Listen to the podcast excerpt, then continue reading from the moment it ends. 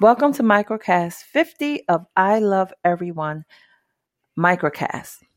So, just before the New Year's came in, I had an idea come up and I would like to share it.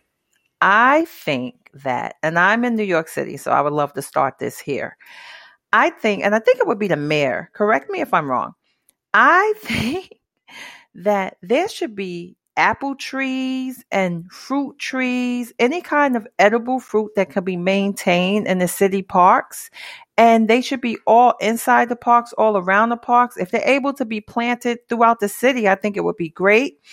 People can pick it and eat it. And then that would open up jobs for people that's going to maintain these fruit trees and make sure, take all the bad ones off. And I think it would be beautiful. That they would be free, but I mean a whole lot, even bananas and apples, maybe get a grapevine plant, do a grapevine somewhere. I just think it would be a wonderful asset to the city parks in New York City and along the streets. The homeless would be able to get an apple every now and then or whatever kind of fruit is there, vegetables. I know we have these little places where you could go and get them. But I want them free to everybody. Like just walking down the street, you see an apple tree, a fruit tree, an orange tree.